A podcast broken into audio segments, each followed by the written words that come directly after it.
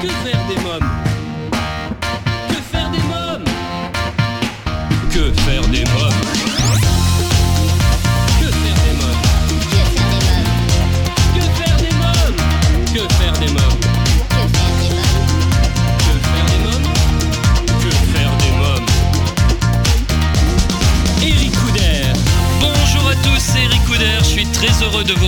Pour un nouveau numéro de Que faire des mômes, l'émission 100% famille. Au sommaire, dans quelques instants, la rubrique Allô parlons jeunesse. Je téléphonerai à Sabine Matina, présidente de l'association des coccinelles rouges pour Thomas, association qui a pour but de collecter des dons afin de soutenir tout projet lié aux enfants atteints d'un cancer ou d'une maladie rare et leurs familles. Et Thomas répondra à quelques questions. Livre, j'ai lu cette semaine Les Sœurs au Béret racontent, Le bal des étoiles, Petite Fée et Noël aux éditions Amalté. Dans la rubrique À vos agendas, j'ai sélectionné rien que pour vous les meilleures sorties à faire en famille. Cinéma, nous découvrirons la bande-annonce du film Casse-Noisette et les Quatre Royaumes. Spectacle, coup de projecteur sur La Pirate écologique au théâtre de la Contrescarpe à Paris. Côté événement, deux expositions à découvrir, l'exposition Légende des pays du Nord à Évian et Sauvage, une exposition des grands artistes animaliers contemporains à l'atelier Grognard de Reuil-Malmaison.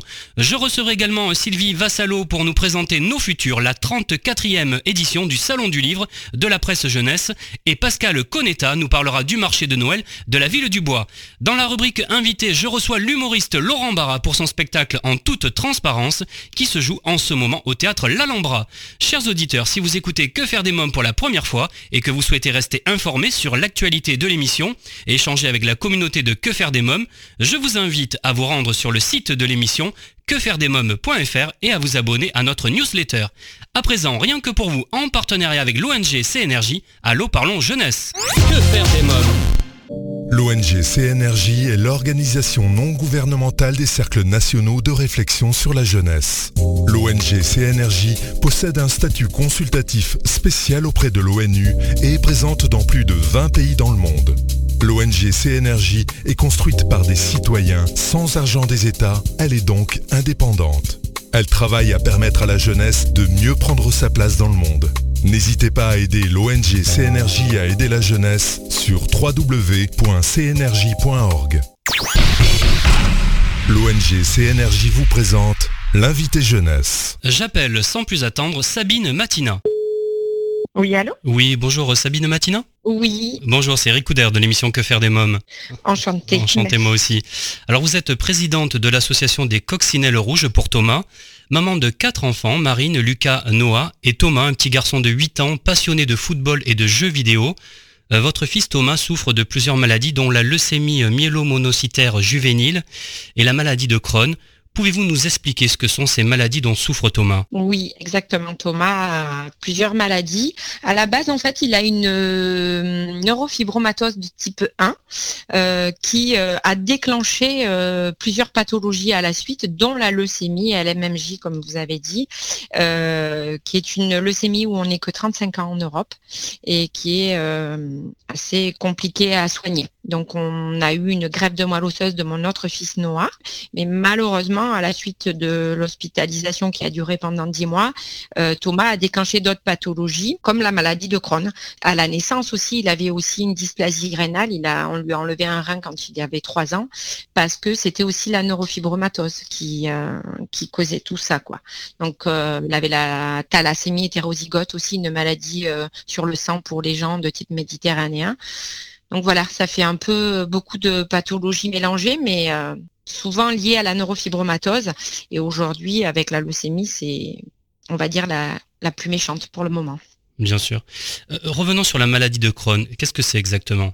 La maladie de Crohn, c'est la maladie au niveau des intestins, en fait. Euh, ça lui a déclenché d'énormes vomissements, des diarrhées, c'est des pathologies lourdes et des pathologies à vie.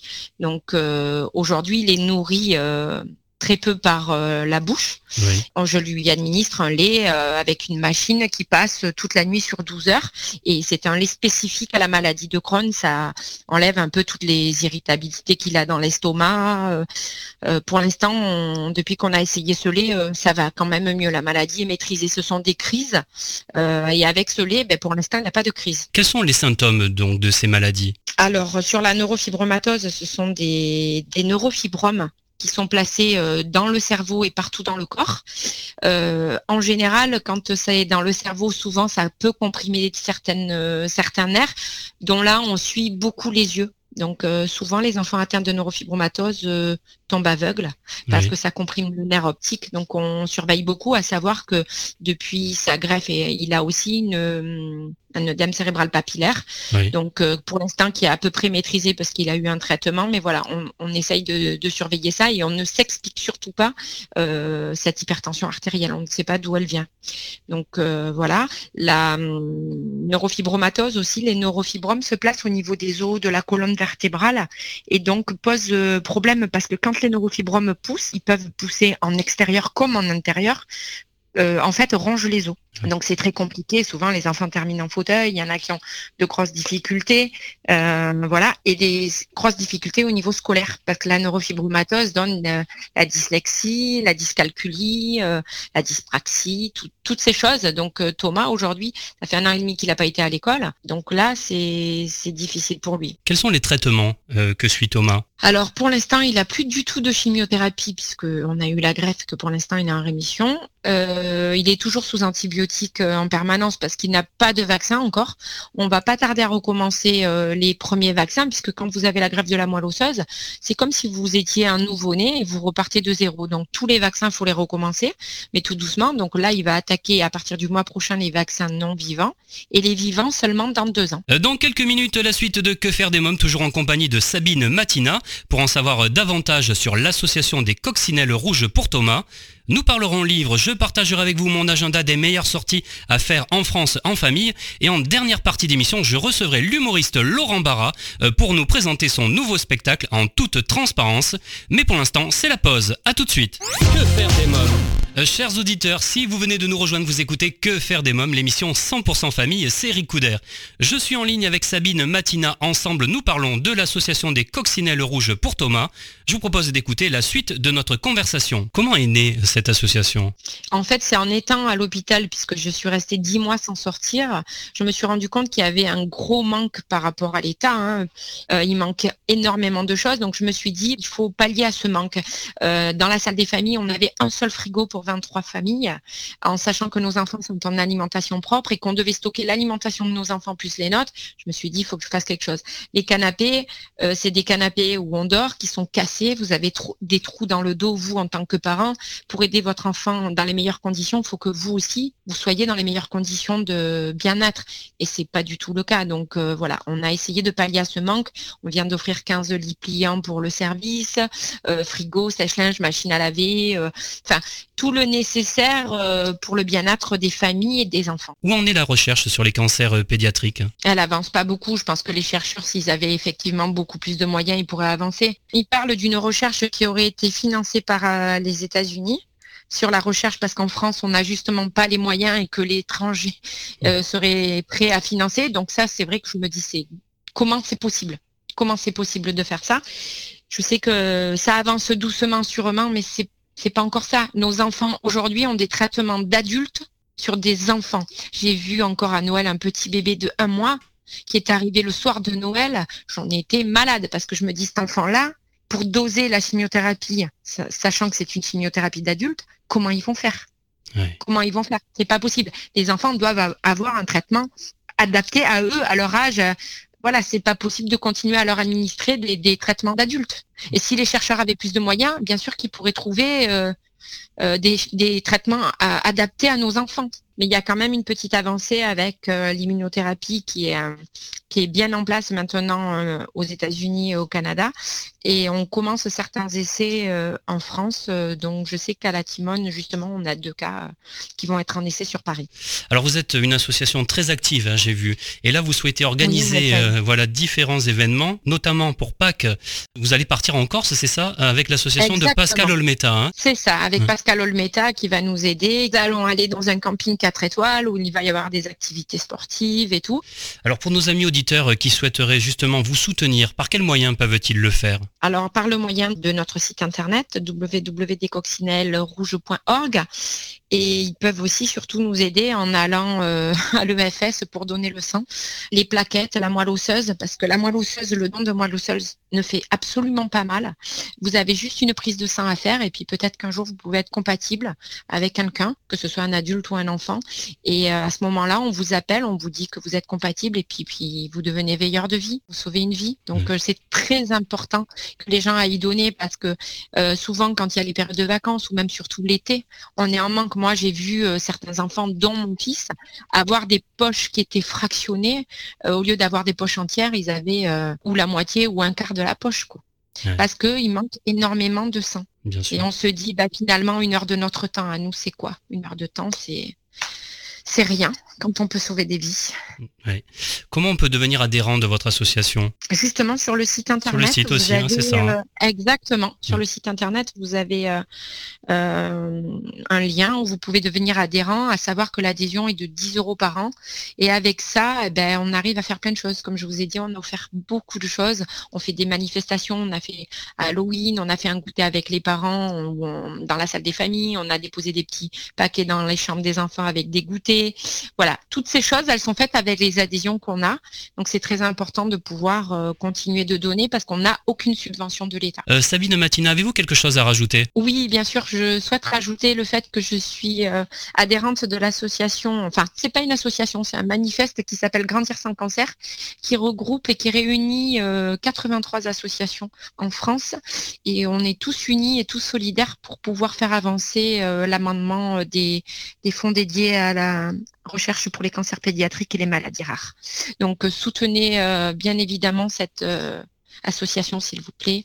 on en a grandement besoin. Alors, est-ce que Thomas est, à côté de vous par hasard? Oui, il est justement à côté de moi. Bah, vous me le passez, vous êtes d'accord? Pas de souci, je vous le passe tout de suite. Très bien. Allô? Oui, bonjour Thomas. Comment vas-tu? Ça va. Alors, il paraît que tu es fan de foot. Qui est ton joueur préféré? Tovin. C'est Florian Thauvin, c'est ça? Oui. Ah oui. Alors parle-moi justement, parce qu'il paraît que Florian Thauvin, il a fait pour toi un thé. C'est le thé de Thomas. C'est fabuleux, tu étais content Oui. En fait, la baguette qu'il a appelé, et je l'ai vu en visio, et après il est venu me voir à l'hôpital. Est-ce que tu as rencontré d'autres joueurs? Ronaldo et Zidane. Quel est le poste que tu préfères? Est-ce que tu préfères les goals, les attaquants, les milieux ou les défenseurs? L'attaquant, le milieu et le défenseur. Dis-moi, j'ai vu une photo de toi sur ton site internet avec Soprano. Tu l'aimes bien? Oui. Ouais. Allez, une, dernière chose, Thomas. Euh, dans un mois à peu près, ce sera Noël. Tu as déjà passé commande au Père Noël? Oui. Qu'est-ce que tu as commandé? Des toupies et un chien. Un chien? T'as commandé un chien? Oui. Bah Thomas, je te souhaite de passer en tout cas d'une belle fête de Noël avec toute ta famille. Je t'embrasse Thomas. Merci. Alors, si vous souhaitez des renseignements complémentaires sur l'association des coccinelles rouges pour Thomas, je vous invite à vous rendre sur quefairedesmoms.fr et à suivre le lien que vous trouverez dans la page podcast de cette émission. À présent, votre rubrique J'ai lu. Que faire des mômes? Cette semaine, j'ai lu et découvert Les Sœurs Aubéré racontent Le bal des étoiles, Petite Fée et Noël, trois contes illustrés racontés par Françoise Cockborn. Ce que j'ai trouvé très original dans cet ouvrage d'une soixantaine de pages, c'est que vos mômes pourront eux-mêmes illustrer à leur guise ces trois jolis petits contes puisque l'auteur leur propose par exemple de dessiner sur la page de gauche, il est inscrit dessine une multitude de cœurs colorés. Et là les enfants pourront euh, dessiner la multitude de cœurs colorés ou alors dessine l'étoile d'argent ou encore dessine un dragon. Vos mômes pourront ainsi lire, dessiner et colorier. Vous trouverez ce joli petit roman jeunesse écrit par Françoise de Cockborn aux éditions Amalté. Si vous souhaitez en savoir davantage sur ce livre, rendez-vous sur quefairedesmoms.fr. Vous trouverez un lien dans le podcast de cette émission. Dans quelques minutes, Que faire des mômes, votre émission 100% famille continue. Je partagerai avec vous ma sélection des meilleures sorties cinéma, spectacles et événements à faire en famille. Mais pour l'instant, c'est la pause. A tout de suite. Que faire des mômes vous écoutez Que faire des mômes, votre émission 100% famille, c'est Eric Couder. Alors chers parents, grands-parents, tantes et oncles, marraines et parrains, vous vous demandez souvent que faire des mômes le week-end, comment les occuper pendant les vacances scolaires, quelles activités leur faire faire après l'école? Eh bien chaque semaine, je partage avec vous mon agenda de tonton hyperactif et super branché, alors à vos agendas. Que faire des mômes? Cette semaine, cinéma, j'ai sélectionné le film Casse-Noisette et les Quatre Royaumes, un film fantastique américain pour toute la famille. Je vous propose de découvrir la bande-annonce. C'est une épreuve pour nous tous. Mais Noël arrive et nous devons le fêter comme il se doit. Je ne veux rien fêter. Je voudrais que maman soit là. Don't you think I know exactly where I stand? Ta mère a été la plus grande inventrice que j'ai jamais connue. Sais-tu ce qu'elle répondait lorsqu'on lui demandait quelle était sa plus belle création? Toi. C'est ta mère qui a créé notre monde. Ma mère a inventé tout ça. Elle était notre reine. À votre service, princesse Clara. Princesse? L'avenir des quatre royaumes ne dépend que de toi. Casse-Noisette et les Quatre Royaumes, un film à découvrir en famille au cinéma. Spectacle à présent. Au théâtre de la Contrescarpe à Paris, la compagnie Théâtre de l'Imprévu vous présente La Pirate écologique, un spectacle jeune public de Charlotte Gachon. Euh, Carlotta, pirate magicienne, son matelot Guillemette et leur bateau le Chamallow sillonnent la mer pour s'assurer que personne ne jette rien dedans. Mais un jour après une tempête, elles échouent sur une île inconnue et magnifique. Je vous propose de découvrir un extrait du spectacle. Moussaillon, vous êtes là?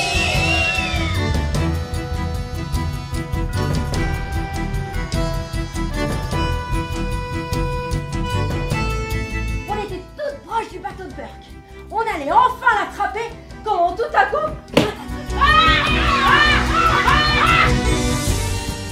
La Pirate écologique, un spectacle jeune public d'une durée de 55 minutes à découvrir au théâtre de la Contrescarpe à Paris. Ce spectacle a été nominé dans la catégorie meilleur spectacle jeune public au Petit Molière 2016. Événement à présent du 24 novembre au 17 février au Palais Lumière d'Évian, découvrez en famille l'exposition Légende des pays du Nord, une exposition consacrée à l'illustration finlandaise avec un ensemble d'aquarelles et de peintures d'un grand raffinement. À Reuil-Malmaison, à l'atelier Grognard, se tient jusqu'au 9 décembre, du mardi au dimanche, de 13h30 à 18h, l'exposition Sauvage, exposition des grands artistes animaliers contemporains. Le tarif d'entrée unique est à 4 euros. À présent, je reçois Sylvie Vassalo. Bonjour Sylvie Vassalo. Bonjour. Alors vous êtes directrice du Salon du Livre et de la Presse Jeunesse. Du 28 novembre au 3 décembre se tiendra la 34e édition du Salon du Livre et de la Presse Jeunesse à en Seine-Saint-Denis à l'espace Paris-Est Le thème de cette nouvelle édition est Nos futurs. Pourquoi avoir choisi d'orienter la programmation de votre festival sur le thème Nos futurs? Parce que les enfants et, les, les jeunes d'aujourd'hui sont euh, les adultes de demain et on avait envie de réfléchir avec eux à la manière dont ils imaginent le futur, à la manière dont ils se sentent partie prenante de ce, futur, à quoi ils ont envie de contribuer. Et la littérature de, jeunesse, aussi bien pour les tout petits que pour les très grands, avec la littérature pour adolescents et la littérature de l'imaginaire, c'est une littérature qui ne dit pas ce que sera demain, évidemment, euh, c'est pas une littérature de devin, mais par contre, elle permet de poser des questions, de s'interroger et de se mettre en scène, puisque les héros de cette littérature sont, sont aussi des enfants. Donc voilà, on a voulu euh, ouvrir ce dialogue avec eux. Euh, Quel est le programme de cette 34e édition? Alors déjà, on va pouvoir retrouver euh, tous les éditeurs de jeunesse. hein. Il y en a 450 qui viennent euh, des très grands, des très petits. On va voir toute la diversité de cette édition, de la bande dessinée, de la littérature pour adolescents, des romans pour les, plus petits, des, documentaires. Et notre programme artistique et littéraire, il se regroupe dans euh, quatre grandes scènes, une scène littéraire, une scène vocale, une scène euh, euh, bande dessinée et une scène décodage pour décrypter l'actualité. Et dans toutes ces scènes, il y a 260 euh, écrivains et écrivaines de littérature de jeunesse qui viennent discuter directement avec les enfants et les jeunes. Et puis il y a une très grande exposition très multiforme. C'est une exposition à la fois sonore, interactive et même évolutive euh, dans le niveau moins 1 de, du salon pour justement euh, réfléchir et, à cette question de nos futurs à partir des images de la littérature de jeunesse. Euh, Sylvie Vassalo, avez-vous quelque chose à rajouter? Bah, le salon est gratuit mercredi, jeudi et vendredi pour tous les publics. Il est gratuit complètement pour les enfants euh, pendant toute sa durée. Et puis, euh, si euh, les, parents achètent leur billet euh, sur Internet directement, en fait, le prix du salon, c'est 5 euros. Mais quand on arrive au salon, on vous donne un chèque clear de 4 euros pour contribuer à acheter des livres et à repartir avec des livres. Donc, en fait, le salon, c'est quasiment gratuit. C'est le plus grand événement littéraire et culturel pour les enfants. Ça vaut la peine d'en profiter. Très bien. Ben, je vous remercie Sylvie Vassalo Salo, merci beaucoup. Merci à vous. À présent, je reçois Pascal Conetta pour nous parler du marché de Noël de la ville du Bois. Bonjour Pascal Conetta. Bonjour Eric. Alors vous êtes présidente de Pascal Conetta Events. Du vendredi 30 novembre au dimanche 2 décembre se tiendra la deuxième édition du marché de Noël de la ville du Bois. Eh bien oui, effectivement, euh, nous avons trois jours exceptionnels cette année avec une belle inauguration le vendredi 30 de 19h à 21h. Nous recevons d'ailleurs à sujet les officiels et tous les exposants seront déjà en place pour euh, présenter leurs fabuleux produits. Le samedi 1er, euh, le marché se tiendra de 10h30 à 19h et le dimanche 2 décembre de 10h30 à 18h. Voilà, nous faisons cette deuxième édition en mettant l'accent encore plus sur l'artisanat et les choses originales. Donc beaucoup de stands alimentaires euh, pour les produits du moment euh, de Noël, des ateliers pour les enfants, des ateliers créatifs de décoration de pâte à sel pour le sapin, de cartes de Noël, un atelier maquillage, l'incontournable évidemment de cette période, le Père Noël et euh, deux personnages de super-héros qui viendront ponctuer ces deux journées. Euh, voilà, nous espérons un marché de Noël qui, euh, qui prendra encore un envol supplémentaire pour une troisième édition qui est déjà prévue sur l'année prochaine. Très bien, je vous remercie euh, Pascal Conetta, merci beaucoup. Merci Eric. À suivre donc Que faire des mômes, je recevrai l'humoriste Laurent Barra pour son nouveau spectacle en toute transparence. Interview à découvrir juste après une courte pause. A tout de suite. Que faire des mômes? Euh, si vous venez de nous rejoindre, vous écoutez Que faire des mômes, l'émission 100% famille à partager sans modération, c'est Eric Couder. À présent, c'est la rubrique Invité. Que faire des mômes Euh, chaque semaine, je reçois un ou plusieurs invités qui font l'actualité. Cette semaine, mon invité est l'humoriste Laurent Barra pour son nouveau spectacle en toute transparence. Bonjour Laurent Barra. Bonjour. Alors votre actualité, c'est votre nouveau spectacle en toute transparence, actuellement à l'Alhambra. Alors la première question qui me vient à l'esprit, pourquoi ce titre en toute transparence? J'ai eu l'idée du titre et de l'affiche avant d'écrire le spectacle. En fait, euh, je voulais, euh, j'avais l'idée d'écrire euh, d'écrire quelque chose sur sur ma peur de vieillir et je voulais vraiment toucher les gens dans ce qu'ils vivent au quotidien, dans cette peur qu'ils vivent au quotidien du temps qui passe. J'ai eu l'idée de l'affiche, qui est mon visage angélique que vous avez devant vous, avec ces organes qui bien évidemment ne m'appartiennent pas, mais le montage est très bien fait. J'ai eu l'idée de l'affiche avant, euh, avant d'écrire le spectacle, et du coup en voyant cette, affiche, le titre m'est venu de suite. J'ai dit, je vais rien cacher de ces peurs qui me hantent depuis des années, puisqu'il faut savoir que le jour de mes 8 ans, et je vous retrouverai la photo, euh, ma, mère avait organisé un grand goûter, et elle avait fait une photo générale à la fin avec tous mes copains, tout le monde souriait, il y avait des chapeaux pointus, des cotillons, et je vous jure que c'est vrai, j'étais le seul à pleurer. Et ma tante était venue me voir, elle m'avait dit, mais Laurent, pourquoi tu pleures? Et je dis, parce que j'ai 8 ans, demain 9, 10, jusqu'où ça va aller cette connerie? Bah c'est aller jusqu'à 40 ans. L'originalité euh, de ce spectacle, justement, euh, c'est que c'est une frontière entre le one-man show et euh, le seul en scène théâtral. C'est pas une, une volonté vraiment de me dire je vais faire différent des autres pour me démarquer ou quoi que ce soit. Je respecte beaucoup le travail des, stand-uppers, je- je- j'en apprécie beaucoup, mais je voulais vraiment être dans la vraie vie. Je voulais laisser transparaître quelque chose de vrai. Tout ce que je raconte dans le spectacle est vrai et je voulais que cette situation dans la salle d'attente que j'ai vécue, j'ai vécu ça. Mon producteur m'appelle un jour, il me dit voilà, on n'a pas de deuxième spectacle. Donc il faut que tu me l'envoies. J'ai ma boîte mail, je regarde, il n'y a pas de mail de ta part, c'est inquiétant. Je fais écoute, t'inquiète pas, Gilles, je vais te l'envoyer, euh, je peaufine. Mais j'avais rien. Et j'avais une angine, enfin, que je pensais être une angine. Et je suis allé chez le médecin à Paris. Et je me suis retrouvé dans une salle d'attente avec plein de gens à l'intérieur, mais vraiment qui n'étaient pas au top. Je suis pas sûr qu'ils soient tous encore là euh, à l'heure actuelle. Et je fais une vraie crise de spasmophilie. En les voyant euh, maigres, jaunes, enfin pas bien, je fais une crise de spasmophilie. Et une dame en face de moi me dit Vous sentez pas bien, jeune homme? J'ai pff. Et moi, quand je me sens pas bien, je déconne. Je, je sais pas, j'ai la tête qui tourne, j'ai des fourmis dans la bouche, je fais une petite angoisse. Et les gens rigolent parce que j'essaye de cacher ma, mon angoisse par, euh, par de la déconnade. Et les gens rigolent tellement fort que le médecin rentre et il dit Mais qu'est-ce qui se passe? Et la dame dit Je crois qu'il fait un petit malaise, le jeune homme. Et le gars me dit Bon, ça vous embête pas s'il passe avant vous? Donc je suis passé avant la lèpre, le choléra, tout ça. Il me regarde la gorge, il me dit Vous avez une laryngite Il me dit Par contre, je sais pas ce que vous faites dans la vie, vous devriez être humoriste parce que faire rire une salle d'attente. Je me suis retrouvé dans, le- dans les escaliers en sortant après avoir payé 25 euros. Et j'appelle mon producteur et je dis voilà, c'est bon, j'ai le spectacle. Je t'avais un peu menti, j'avais pas bien le spectacle encore. Là, je l'ai. Il me faut trois chaises, une table basse, une plante verte si tu veux, des magazines, voici et tout. Et j'ai le spectacle. Il me dit ah bon? Oui, oui, je te l'envoie dans 10 jours. Et pendant 10 jours, je suis retourné dans cette salle d'attente. J'ai appelé le médecin, je, fais, je vous ai un peu pipoté, je suis humoriste. Mais j'étais pas là pour ça, j'étais vraiment malade. Et euh, est-ce que vous me donnez l'autorisation de venir dans cette salle et puis de, de m'inspirer? Il me fait étrange, mais d'accord. Je suis resté pendant 10 jours. Alors vous êtes rendu compte qu'en entreprise, c'est le seul endroit où on parle de dépression comme d'un camp de vacances. hein?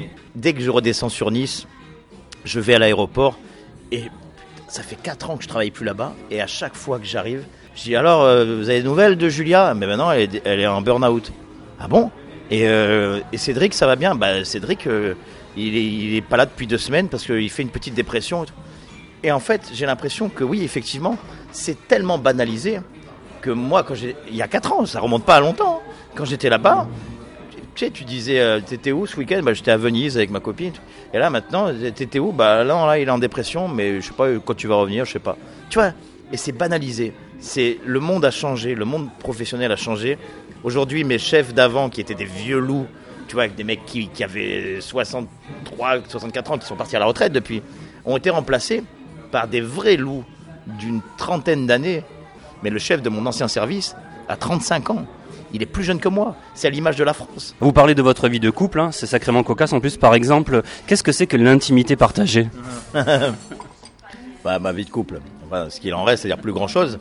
Mais je suis resté 8 mois avec une, euh, une jeune fille très, très sympa. 8 mois, c'est ma plus longue relation. À 40 ans, vous voyez bien le caractère pitoyable du truc. Et, et elle, elle avait vécu avant, beaucoup. Elle a 28 ans, mais elle avait beaucoup de relations, dont une qui avait duré 4 ans. L'intimité partagée, en fait, je l'ai découvert avec elle. C'est ce qui va venir pulvériser euh, tout le travail de séduction que moi j'avais mis des, semaines en la draguant, tu vois, à mettre en place la mèche sur le côté, la petite barbe bien taillée. Je suis arrivé un jour, je, je lui ai fait le numéro du comédien un peu hispanique, tu sais, ouais, j'ai envie d'une relation amoureuse avec toi, tout ça. Et en fait, au lendemain de notre première nuit, elle m'a informé que je faisais de l'apnée du sommeil. Je dis, ah bon, euh, mais ça se traduit comment J'étais très gêné. Et en fait, l'apnée du sommeil, c'est que tu dors, tu dors, tu respires, tu t'arrêtes de respirer, et au bout de 6 secondes, tu fais Ah C'est ça l'intimité partagée. L'intimité partagée, c'est le brossage de dents ensemble. S'il y a des couples qui nous écoutent, quel est l'objectif d'avoir deux vasques dans une salle de bain? Et Deux personnes qui sont censées avoir envie l'une de l'autre? Tu vois, de, procréer, mais même pas juste pour procréer, pour faire l'amour. Comment vous faites pour avoir envie l'un de l'autre En vous brossant les dents ensemble et en faisant des. Et ben elle, elle le faisait, se brosser les dents à côté de moi. Et j'ai vu que j'étais amoureux d'elle quand j'ai quand compris que finalement euh, ça me ça me choquait pas plus que ça quoi. Euh, Vous parlez aussi beaucoup de votre famille, hein, euh, de vos grands-parents. hein, 67 ans de mariage. C'est mon rayon de de soleil, mes grands-parents. Ils s'appellent Émile et Émilie, ils sont d'origine vietnamienne et ils s'aiment comme au premier jour. Mon grand-père est, est très amoureux de ma grand-mère, ma grand-mère un, un peu moins, euh, parce que c'est ce qu'on appelle l'usure du temps. Ça, j'ai vu qu'elle était moins amoureuse de lui au petit surnom qu'elle lui donnait. Euh, quand j'étais petit, elle appelait mon chéri, mon amour. Maintenant, elle l'appelle Oh là là. Ouais, oh là là. Parce qu'à chaque fois que j'appelle ma grand-mère, je fais comment il va, papy? Elle me répond Oh là là. Dans quelques minutes, Que faire des mômes continue, toujours en compagnie de Laurent Barra pour en savoir davantage sur son spectacle en toute transparence dans lequel il triomphe à l'Alhambra. Mais pour l'instant, je vous propose de faire une courte pause. À tout de suite. Que faire des mômes? Euh, de retour pour la suite de Que faire des mômes, votre émission 100% famille, c'est Ricoudère. Savez-vous que vous pouvez écouter ou réécouter toutes les émissions en podcast sur quefairedesmômes.fr et sur de nombreuses plateformes comme iTunes, Google Play ou encore Spotify? En toute transparence, c'est le titre du nouveau spectacle de Laurent Barra qui fait un véritable carton en ce moment à l'Alhambra à Paris. L'humoriste est mon invité. Et ça, le pire, si un jour je meurs en courant, j'imagine les vannes que mes potes pourront sortir à ma crémation. Eh ben, lui qui voulait brûler des calories. Alors regarde-le, il a l'air apaisé maintenant. Hmm. Ah Il a l'air apaisé. Je déteste cette phrase, il a l'air apaisé. Ça, c'est une phrase d'enterrement. C'est- un truc pour te rassurer, c'est très égoïste. Il a l'air apaisé. Je, je suis pas allé énormément d'enterrements, mais quand tu vas à un enterrement, t'as toujours un gars, de la famille ou pas, qui sort du reposoir en disant Je viens de le voir. Il avait l'air apaisé.